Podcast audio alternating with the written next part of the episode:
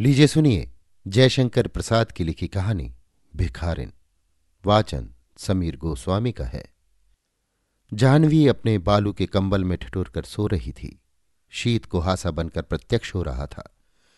दो चार लाल धाराएँ प्राची के क्षितिज में बहना चाहती थी।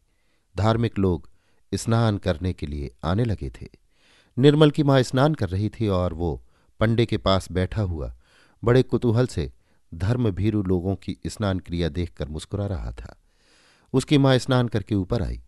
अपनी चादर ओढ़ते हुए स्नेह से उसने निर्मल से पूछा, क्या तू स्नान न करेगा? निर्मल ने कहा, नहीं माँ, मैं तो धूप निकलने पर घर पर ही स्नान करूँगा। पंडा जी ने हँसते हुए कहा, माता, अब के लड़के पुण्य धर्म क्या जाने? ये सब तो जब तक आप लोग हैं तभी तक है। निर्मल का मुँह लाल हो गया। फिर भी वो चुप रहा। उसकी माँ संकल्प लेकर कुछ दान करने लगी। सहसा जैसे उजाला हो गया। एक धवल दांतों की श्रेणी अपना भोलापन बिखेर गई। कुछ हमको दे दो रानी माँ। निर्मल ने देखा एक चौदह बरस की भिखारिन भीख मांग रही है। पंडा जी झल्लाए। बीच ही में संकल्प अधूरा छोड़कर बोल उठे, चल हट! निर्मल ने कहा। माँ, कुछ से भी दे दो? माता ने उधर देखा भी नहीं।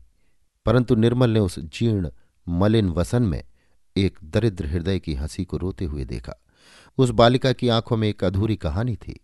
रूखी लटों में सादी उलझन थी और बरौनियों के अग्रभाग में संकल्प के जल बिंदु लटक रहे थे। करुणा का दान जैसे होने ही वाला था। धर्मपरायण निर्मल की माँ स्नान करके निर्मल के साथ चली। भिखारिन को अभी आशा थी। वो भी उन लोगों के साथ चली। निर्मल एक भावुक युवक था। उसने पूछा तुम भीख क्यों मांगती हो? भिकारिन की पोटली के चावल फटे कपड़े के छिद्र से गिर रहे थे। उन्हें संभालते हुए उसने कहा, बाबूजी, पेट के लिए। निर्मल ने कहा, नौकरी क्यों नहीं करती? माँ, इसे अपने यहाँ रख क्यों नहीं लेती हो? धनिया तो प्राय आती भी नहीं।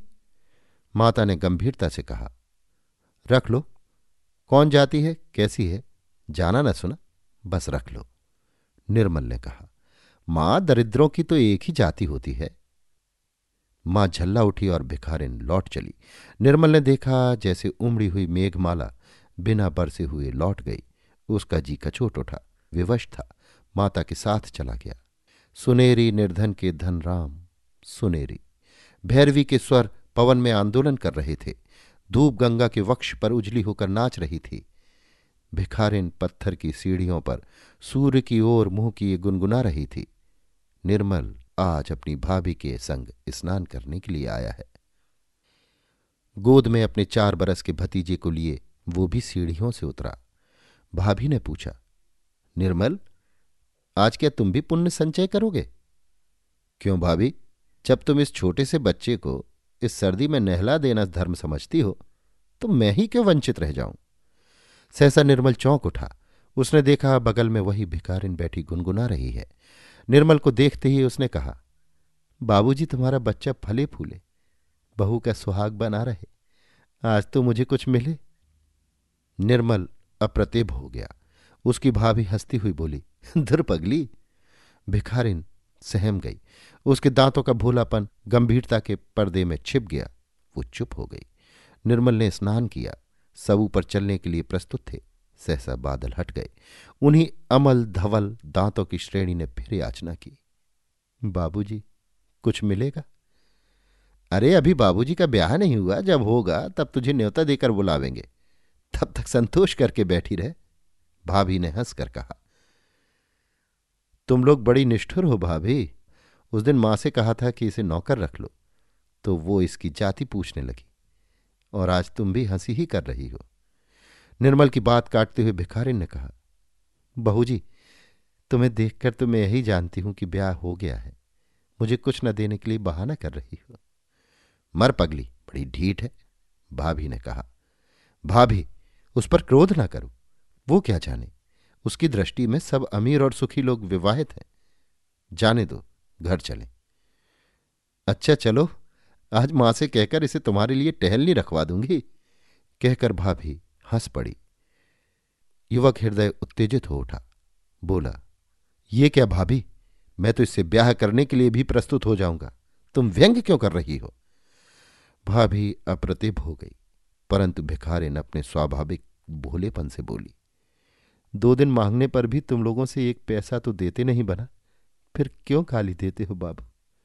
ब्याह करके निभाना तो बड़ी दूर की बात है। भिखारिन भारी मुँह किए लौट चली। बालक रामू अपनी चालाकी में लगा था। माँ की जेब से छोटी द्वन्नी अपनी छोटी उंगलियों से उसने निकाल ली और भिखारिन की ओर फेंक कर बोला, लेती जाओ भिखारिन। निर्मल और भाभी को रामू की इस दया पर कुछ प्रसन्नता हुई, पर वे प्रकट न कर सके, क्योंकि भिखारिन ऊपर सीढ़ियों पर चढ़ती हुई गुनगुनाती जा रही थी, सुनेरी निर्धन के धन राम। अभी आप सुन रहे थे जयशंकर प्रसाद की लिखी कहानी भिखारिन। वाचन समीर गोस्वामी का था।